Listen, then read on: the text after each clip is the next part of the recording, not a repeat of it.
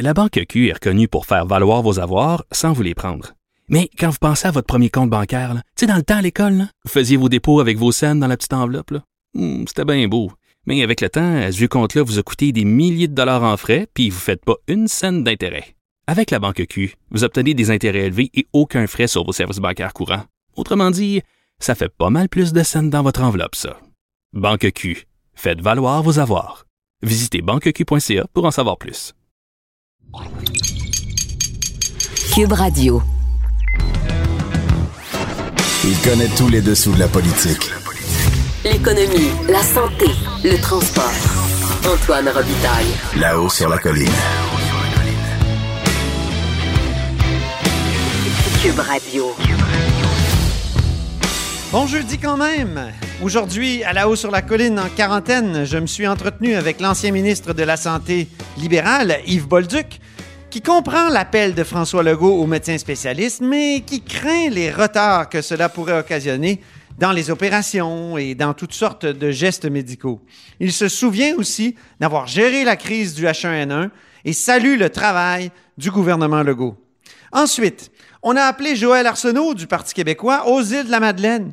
Il réclame un élargissement de la loi sur les lanceurs d'alerte pour protéger les employés de résidences non conventionnées ou privées qui voudraient dénoncer des mauvaises pratiques.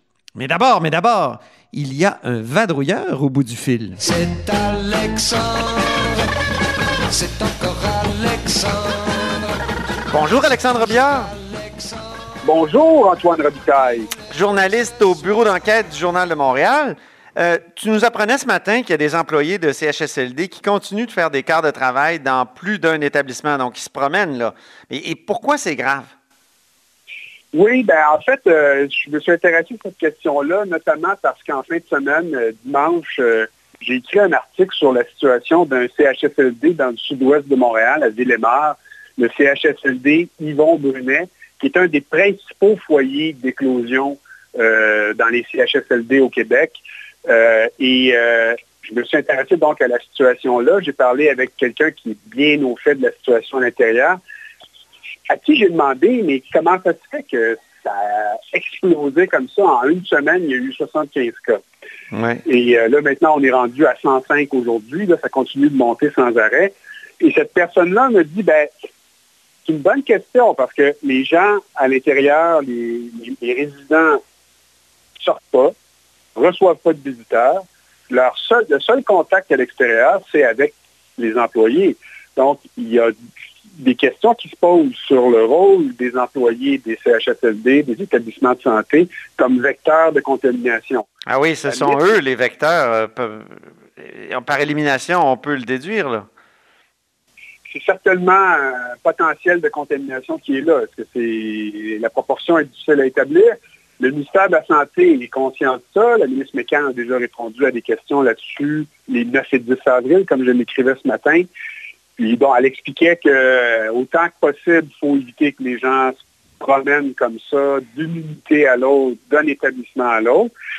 Mais en même temps, euh, là, ça c'était la semaine dernière.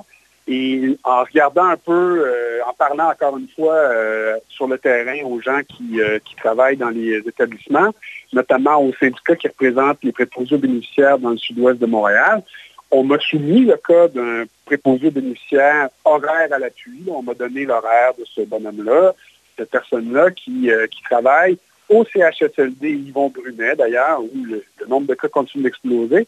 Et ce, cet employé-là se promène, il va au, aussi, il y a des cars ici à un autre euh, C H S L D qui s'appelle Louis Riel.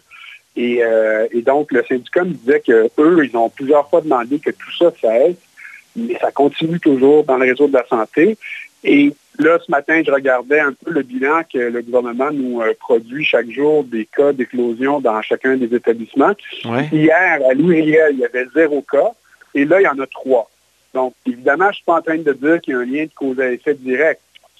Mais il reste que dans ce C H L D, C H L, pardon, que dans ce C H S L D-là, oui, il y avait tout de même zéro cas hier. Et là, ben, on peut se poser la question, est-ce que la, le mouvement de personnel n'a pas contribué à, à ce début de, de, de, de cas de, de, d'éclosion-là? Donc, ben, euh, ça, je pense qu'on peut même le déduire, là. Puis là, j'ai, j'ai regardé aussi euh, dans d'autres régions, euh, notamment, on, on m'avait signalé que dans le bout de Saint-Hyacinthe, au Pédu de Saint-Hyacinthe, aussi, il y avait du mouvement de personnel entre l'hôpital et le C H S L D voisin. Ouais. Ça m'a confirmé le, le C I S S S de la Montérégie-Est. Euh, ils n'ont pas été capables de me dire exactement combien d'employés se promènent entre les deux, mais eux, ils disent qu'ils essaient de tout mettre en œuvre pour que les gens se protègent quand ils se prennent, pour, pour éviter qu'ils, évidemment, euh, contaminent euh, les autres. Mais il y a un autre cas aussi. J'ai parlé avec des préposés aux bénéficiaires d'un C H S L D en Mauricie. Et euh, elles sont atteintes de la COVID. Euh, elles sont en isolement en ce moment. Euh, toutes les deux m'ont dit que, selon elles, leur établissement a été contaminé par une employée qui travaillait au C H S L D euh, de Shawinigan.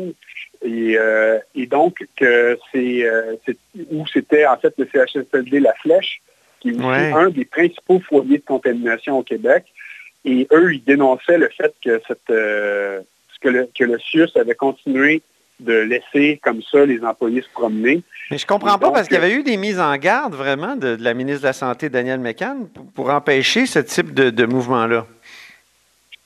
Ça a été des mises en garde, c'est-à-dire qu'elle a reconnu que ça, ça, c'était quelque chose qu'il fallait euh, contrôler.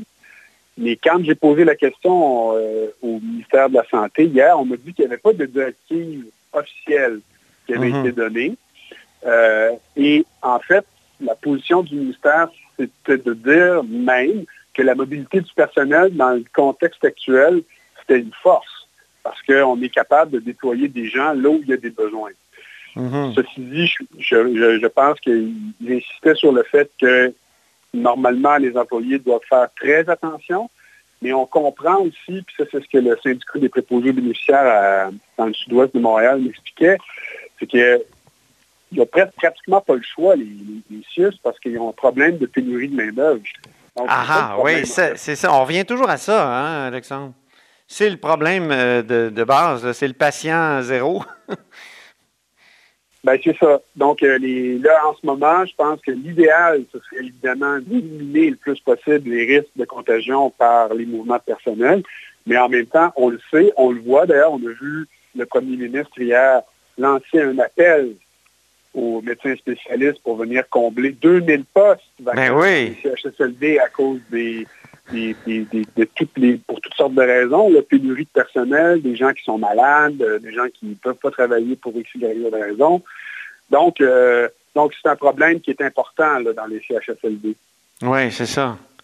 Bien, les, l'appel des médecins, c'est, c'est, c'est, on se demande si ça va régler le problème quand même. Euh, euh, François Legault. On se demande, euh, ouais. Oui, bon, c'est, c'est une bonne question parce qu'on se demande aussi euh, est-ce que comment le réseau de la santé va être capable d'intégrer ces, ce, ce nouveau, euh, ces nouveaux euh, employés-là, ces, ces travailleurs-là, ces médecins-là qui viennent faire toute autre tâche connexe que ce à quoi ils sont euh, habituellement. Formés même. Euh, hum.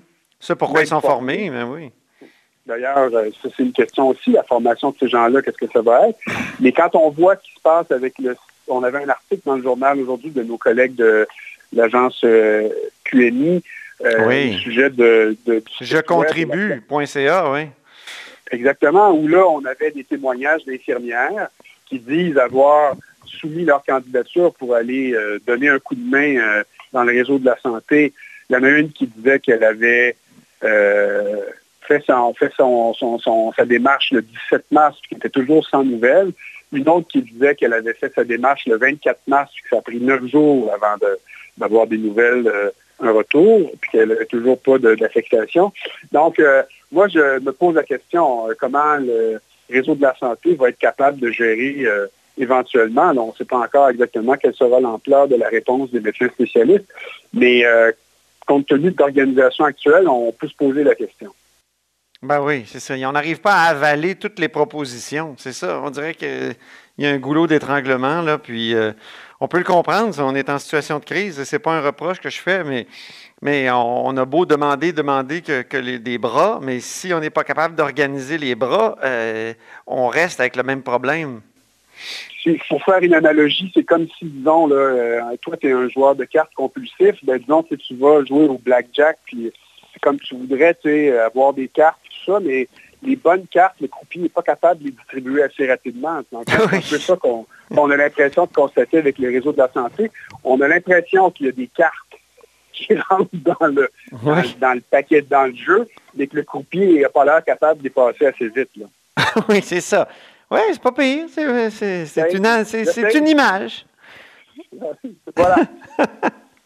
Merci beaucoup, Alexandre Robillard, journaliste au Bureau d'enquête du Journal de Montréal et qui n'est pas très loin de moi. Oui, oui, on est dans le même édifice, puis à deux étages oui. différents, on respecte les distances, on fait de la radio de brousse, parle-moi de ça. On est à plus que deux mètres. Oui, oui, beaucoup plus que deux mètres. Mais quand même pas très loin. Merci beaucoup. Merci, ça me fait plaisir. Au plaisir, salut. Vous êtes à l'écoute de là-haut sur la colline. La Banque Q est reconnue pour faire valoir vos avoirs sans vous les prendre. Mais quand vous pensez à votre premier compte bancaire, tu sais, dans le temps à l'école, là, vous faisiez vos dépôts avec vos cents dans la petite enveloppe. Là. Mmh, c'était bien beau. Mais avec le temps, à ce compte-là vous a coûté des milliers de dollars en frais puis vous ne faites pas une scène d'intérêt. Avec la Banque Q, vous obtenez des intérêts élevés et aucun frais sur vos services bancaires courants. Autrement dit, ça fait pas mal plus de cents dans votre enveloppe, ça. Banque Q. Faites valoir vos avoirs. Visitez banque q point c a pour en savoir plus. Là-haut sur la colline. La politique autrement dite. Cube Radio. Au bout du fil, il y a Yves Bolduc, ancien député de Jean-Talon, mais surtout ancien ministre de la Santé. Bonjour. Bonjour, M. Robitaille. Donc, euh, d'abord, comment euh, vous réagissez, Yves Bolduc, à, la, à l'appel aux médecins que François Legault a lancé hier? Est-ce que c'est, c'est un appel qui profite de la mauvaise réputation des médecins spécialistes ou est-ce que c'est un appel qui devait être fait? C'est d'abord un appel qui est légitime de faire en sorte que chacun puisse apporter à la conjoncture actuelle, c'est-à-dire qu'il y a beaucoup de difficultés au niveau du réseau de la santé. Euh, par contre, moi, mon opinion, c'est qu'il faut vraiment utiliser les bonnes ressources aux bons endroits.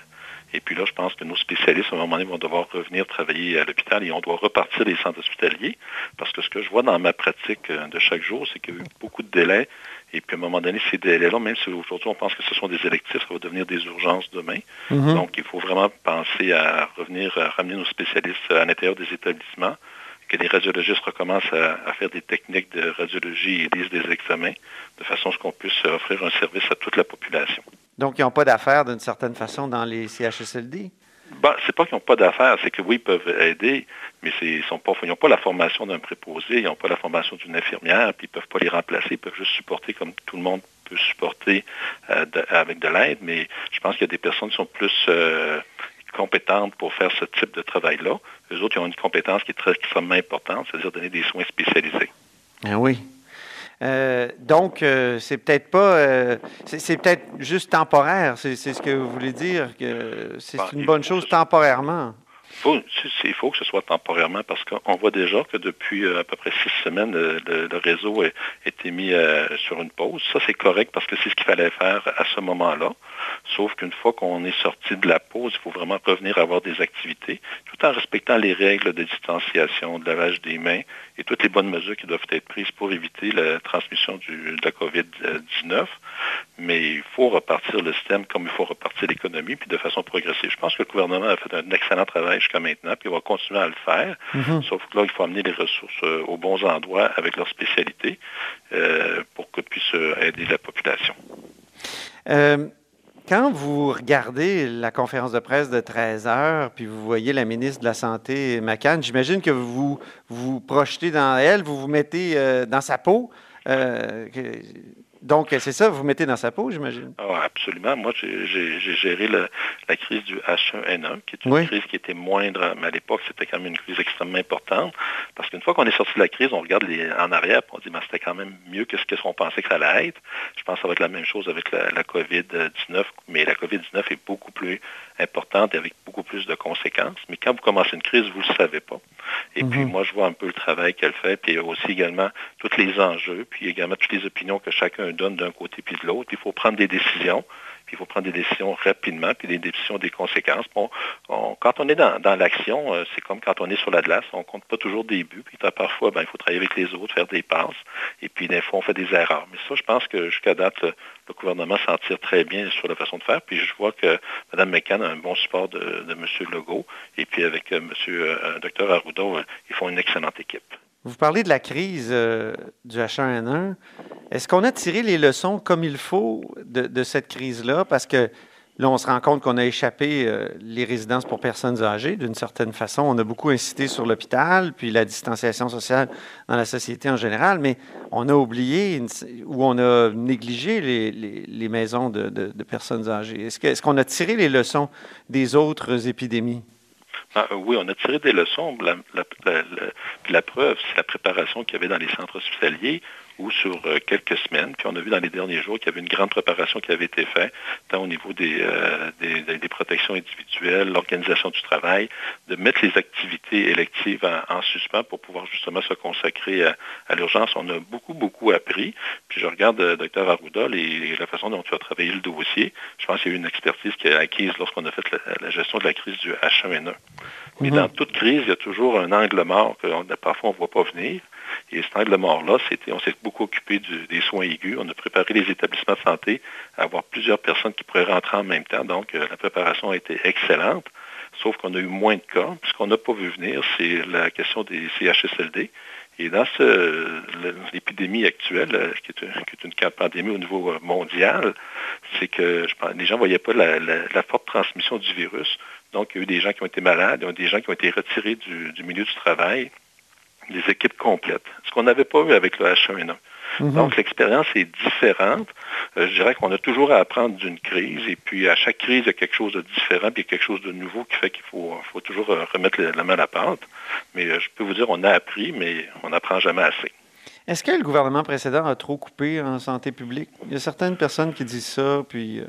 Bon, c'est, moi, je pense que la santé publique, c'est important. Il y a eu des enjeux, des regroupements. Je ne veux pas me prononcer là-dessus parce que je ne veux pas non plus euh, non. faire le procès des, des, de, mes, de mes prédécesseurs, mais je pense que, comme de fait, la santé publique a pris de l'importance. Puis, je, des pandémies comme on vit actuellement, ça fait longtemps que ça n'avait pas été vécu. Hein. Mais si vous regardez vraiment, la dernière était en dix-huit dix-neuf, qui était aussi grosse que ça, et les gens avaient oublié que ça pouvait arriver.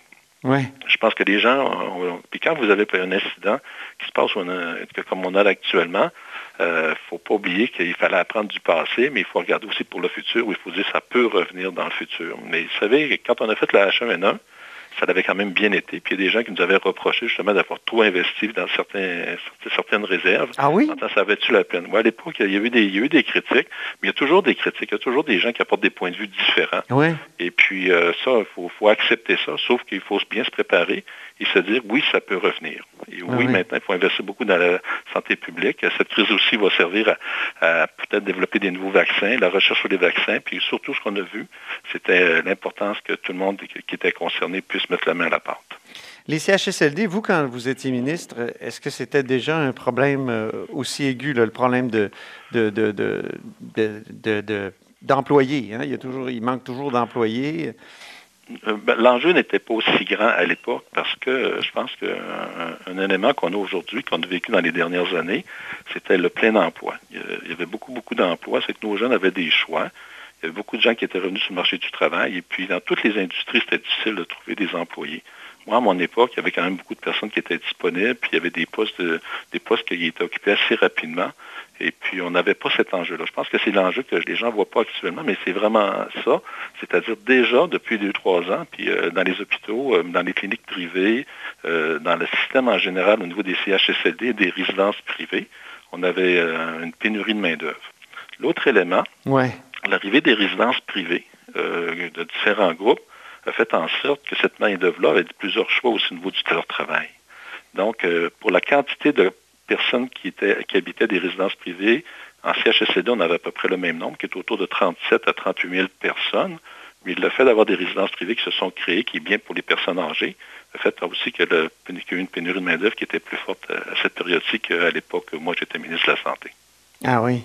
Est-ce, quand vous regardez ça, Yves Bolduc, est-ce que vous dites « Ah, quand j'étais là comme ministre, j'aurais dû faire telle, telle chose » Euh, Est-ce non, qu'il y a des choses que vous auriez aimé faire? Parce que chaque ministre, euh, chaque ministre au moment où, où, il, où il entre en poste, c'est des situations qui sont différentes. Moi, je, j'ai travaillé beaucoup pour, euh, justement, au niveau des C H S L D, être capable de sortir des gens qui étaient en C H S L D, qui n'auraient pas dû être, qui sont allés maintenant en résidence intermédiaire. Ouais. On a beaucoup favorisé aussi le développement des résidences euh, privées parce qu'il y a des gens qui avaient de la difficulté à rester à domicile. On a cherché à développer aussi les soins à domicile. Ouais. Euh, on a construit des hôpitaux. Si vous regardez aujourd'hui, l'enjeu, ce n'est pas nos hôpitaux qui sont vétustes. Nos hôpitaux ont été refaits. Il y a toujours de l'amélioration à apporter. Mm-hmm. Et euh, chaque ministre, quel que soit le ministère dans lequel vous êtes, vous prenez la situation comme elle est, comme elle est au moment où vous rentrez en poste, et vous essayez de l'améliorer. Je pense que chacun le fait. Moi, je l'ai fait. Euh, Dr Hébert le fait. Euh, Dr Barrette le fait. Puis euh, Mme McCann, aujourd'hui, fait la même chose. Il faut prendre le réseau où il est et le faire progresser. Puis Mme Blais, qui était là avec vous dans le temps, puis qui est encore là aujourd'hui euh, comme ministre des Aînés. Oui, puis euh, elle a beaucoup défendu les aînés, puis euh, Marguerite le défend encore beaucoup aujourd'hui, on le voit, là, c'est, elle met tout son cœur, puis c'est une personne qui est importante parce qu'elle influence. Elle peut influencer le premier ministre, elle influence les autres ministres, puis moi je pense qu'il faut lui reconnaître là, qu'elle s'est donné une vocation depuis le début, là, c'était de défendre les aînés, puis elle le fait très bien, tant au niveau du gouvernement actuel qu'elle l'avait fait à l'époque euh, mmh. avec notre gouvernement. Et vous, euh, Yves Bolduc, dans votre pratique, là, que, comment la COVID bouleverse les choses? Ben, ça a changé beaucoup, beaucoup nos façons de faire. Dans un premier temps, auparavant, on voyait les patients au bureau.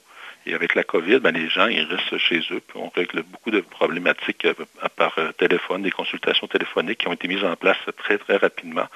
Ça, il faut féliciter le gouvernement et les fédérations de s'être entendus rapidement pour qu'on puisse changer notre modèle. Ouais. Mais ce qu'on voit également, c'est que le fait d'avoir un dossier informatique qui fonctionne très bien, Euh, le fait aussi qu'on a des infirmières euh, qui travaillent avec nous autres, des travailleurs sociaux qui travaillent avec nous autres, ça nous a permis de mieux faire face à la situation. Mais dans la façon dont on travaille maintenant, c'est qu'on rejoint les gens par téléphone pour régler ce qui peut être réglé par téléphone. Et on voit ceux euh, au bureau qui n'ont pas le choix que de venir au bureau.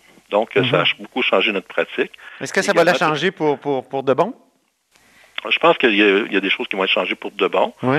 Euh, nos fédérations et le gouvernement, je pense, vont réussir à s'entendre pour qu'on passe à vraiment une nouvelle pratique où c'est beaucoup plus moderne. Les gens ont moins besoin de se déplacer. On a beaucoup plus accès aux salles électroniques. Ça, ce qu'on voit également, c'est que les gens travaillent beaucoup plus en télé, télétravail mm-hmm. que, qu'auparavant. Euh, également, par contre, aussi au niveau de nos mesures de protection. On fait plus attention. Euh, lorsqu'on rencontre des patients, surtout s'il y a des chances d'infection, on est beaucoup plus prudent. Puis ce qu'on voit également, c'est que les gens ont vraiment écouté le message de distanciation sociale, c'est-à-dire ils sont hésitants à sortir. Puis lorsqu'ils sortent, ben, ils prennent des mesures pour se protéger. Je dois vous avouer que je pense qu'au Québec, on, est, euh, on a un modèle là, sur la façon dont les gens ont réagi, puis qu'ils agissent encore. En même temps, nos, nos chiffres de, de, de décès, euh, nos chiffres de cas sont très élevés. Comment on peut expliquer ce, ce paradoxe? Il semble qu'on a bien appliqué les mesures, mais maudit, nos chiffres ne sont pas, euh, pas très bons si on se compare au reste du Canada.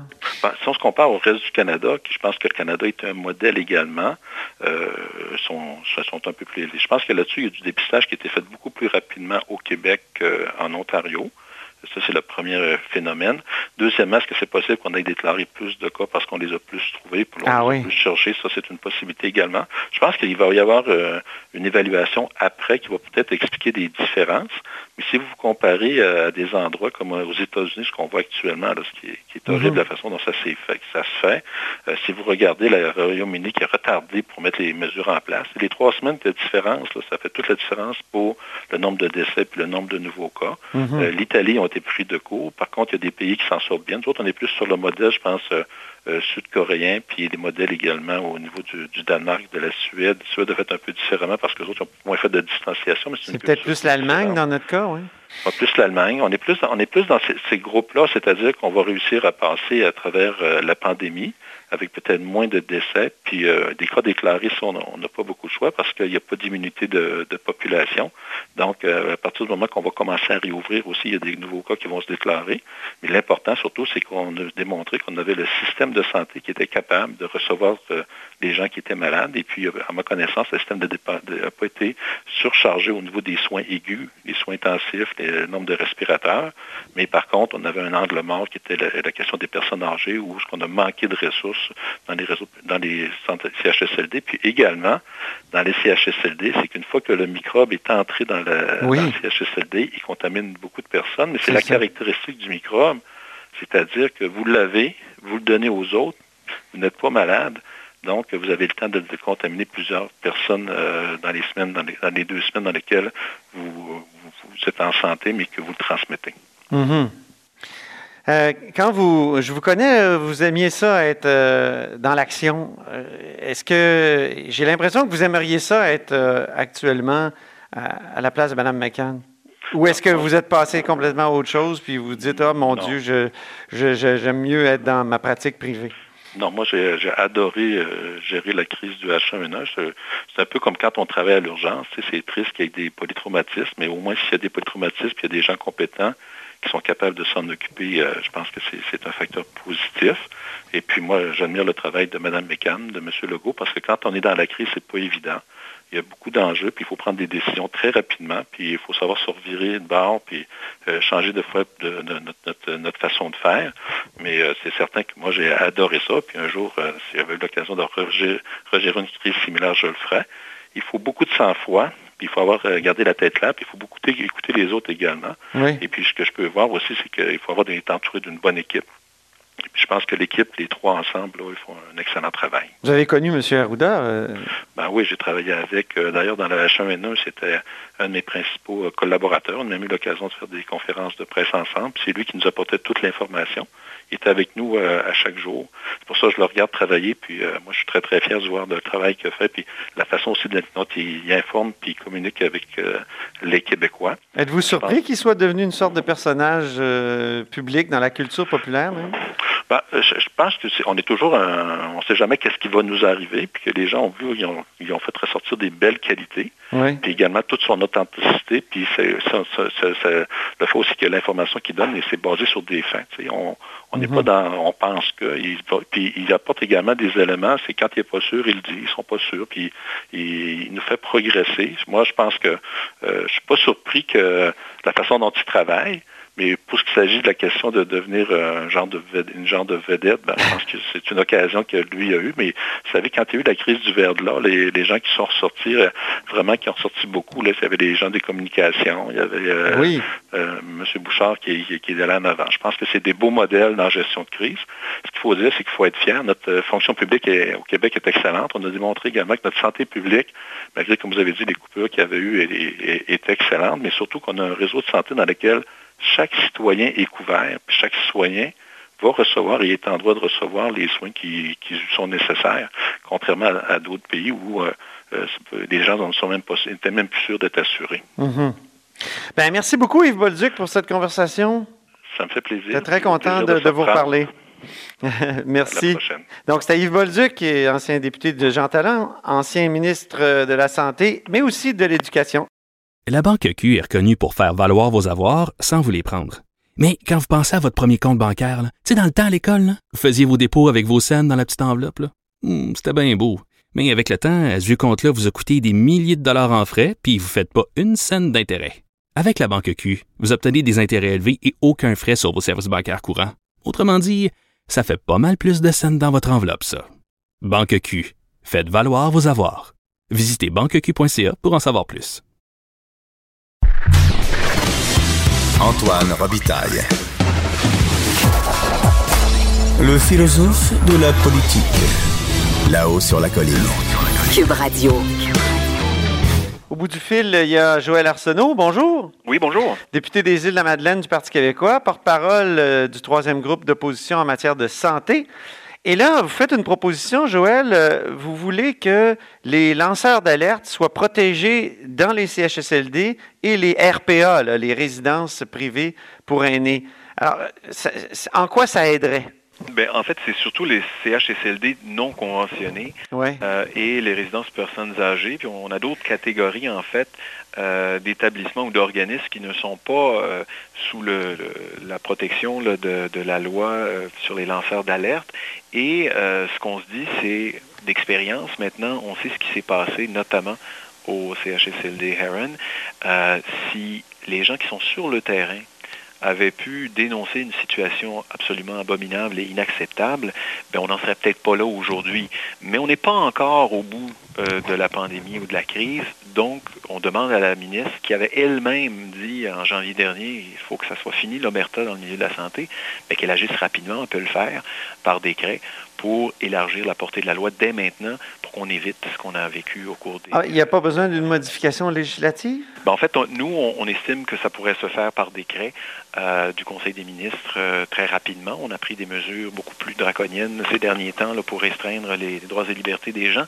Là, on se donnerait une possibilité d'avoir directement de sur le terrain mm-hmm. un état de situation par les gens qui en, qui, qui en, qui en subissent les conséquences, là, peut-être d'une certaine... Euh, négligence, de manque de moyens, de manque de protection, de manque de soins euh, prodigués aux bénéficiaires, aux patients. Mais cette loi-là, elle est très critiquée. On dit qu'elle, euh, qu'elle ne protège pas vraiment les lanceurs d'alerte, euh, qu'il faut euh, aller à son supérieur d'abord. Donc, est-ce que ça aiderait vraiment? Ben, oui, en fait, on est conscient, complètement conscient que la loi a ses imperfections, mais on sait également que c'est un pas dans la bonne direction.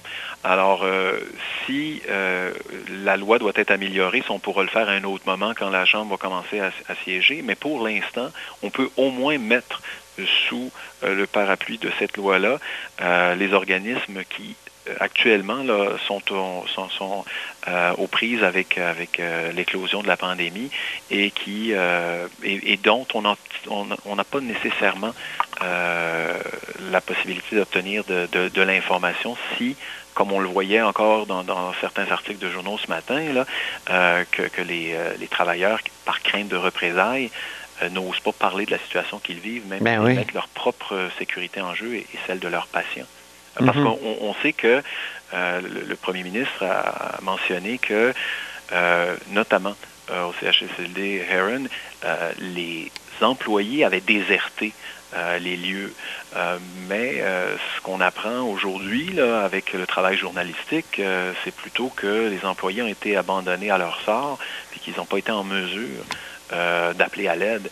Là où c'est conventionné, bien, il y a des syndicats qui font ça. Est-ce que le, leur appel est davantage entendu, peut-être pas, mais au moins, ils ont une voix pour se faire entendre.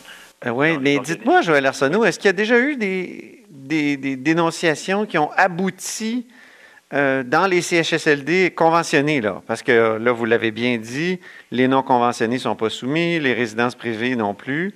Euh, mais dans les C H S L D, C H S L D conventionnés, c'est possible. Donc, est-ce que ça a eu des, des bons résultats?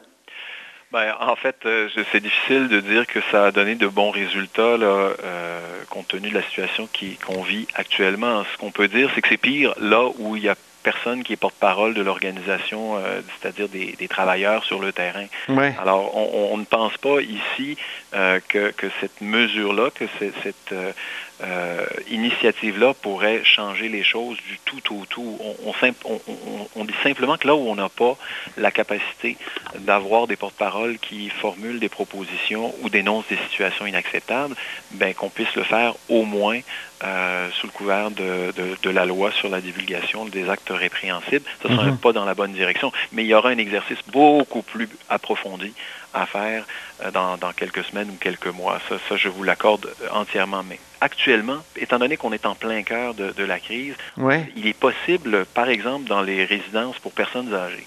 On, on dit que maintenant, s'il y a eu des foyers dans les C H S L D, c'est, c'est connu, il y a eu des surveillances qui ont été euh, euh, autorisées ou même décrétées par le gouvernement, là. Euh, puis certains ont été mis sur une liste euh, rouge, là, qui euh, faire bien attention. Euh, on dit, est-ce que, est-ce que la prochaine étape pourrait être dans les R P A, dans les résidences pour personnes âgées. Mais déjà, si on avait la possibilité d'avoir un écho euh, de, sur le terrain, ou encore même en, en, euh, pour les, les, les agences qui euh, déploient des, des services, les agences privées, euh, les agences de main-d'œuvre, ou, ou même euh, dans le secteur des services à domicile, si ces gens-là pouvaient, dès aujourd'hui ou demain, là, dire, on a un signal ici que ça, ça pourrait euh, aller moins bien à, à tel endroit, mais je pense qu'on faciliterait la, la communication okay. euh, et la communication de l'information pour intervenir à temps. Bon, bien, l'idée est lancée. On va voir si, euh, si le, le gouvernement va être réceptif. Dites-moi, Joël Arsenault, autre sujet, qu'avez-vous pensé de l'appel à l'aide euh, un peu désespéré de François Legault à l'égard des médecins spécialistes hier? Bien, écoutez, euh, c'est, c'est assez particulier quand on, on voit qu'on euh, veut conscrire les gens du milieu de l'éducation, par exemple. Puis avec les médecins, bien évidemment, c'est pas la même approche. Ce sont des, des travailleurs autonomes en quelque sorte. Puis il faut négocier pendant trois semaines euh, et puis arriver là avec euh, avec une entente. Mais visiblement, Euh, l'entente n'est pas comprise de la même façon des deux parties. Ce spectacle-là est, est assez lamentable dans une période de crise euh, que l'on vit actuellement. Mais moi, la question que j'ai surtout, c'est euh, dès la mi-mars, le gouvernement a lancé un appel pour le retour des retraités euh, du domaine de la santé à ouais. prêter main forte au système. Trois jours plus tard, on avait des manchettes de journaux qui disaient qu'il y avait dix mille curriculum vitae qui avait été déposé. Ben oui, sont où? Où sont ces gens? On parle aujourd'hui d'un manque de deux mille personnes, alors qu'on en annonçait dix mille il y a de ça trois semaines, presque un mois. Alors, je veux bien que les médecins spécialistes euh, euh, soient mis à contribution, qu'on appelle l'armée, mais, mais on se demande, et nous, les échos qu'on a, là, de, de nombreux professionnels de la santé disent « j'ai déposé mon C V, j'ai offert mes services ».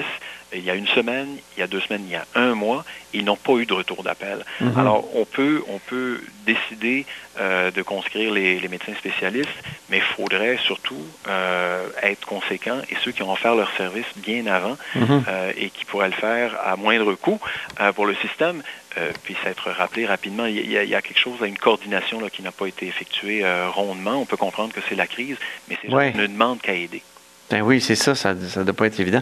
Et comment ça se passe aux Îles-de-la-Madeleine? C'est quand même un territoire particulier, c'est une île. Est-ce que vous vous dites que c'est pratique d'être une île hein, dans une situation où, où il y a une pandémie?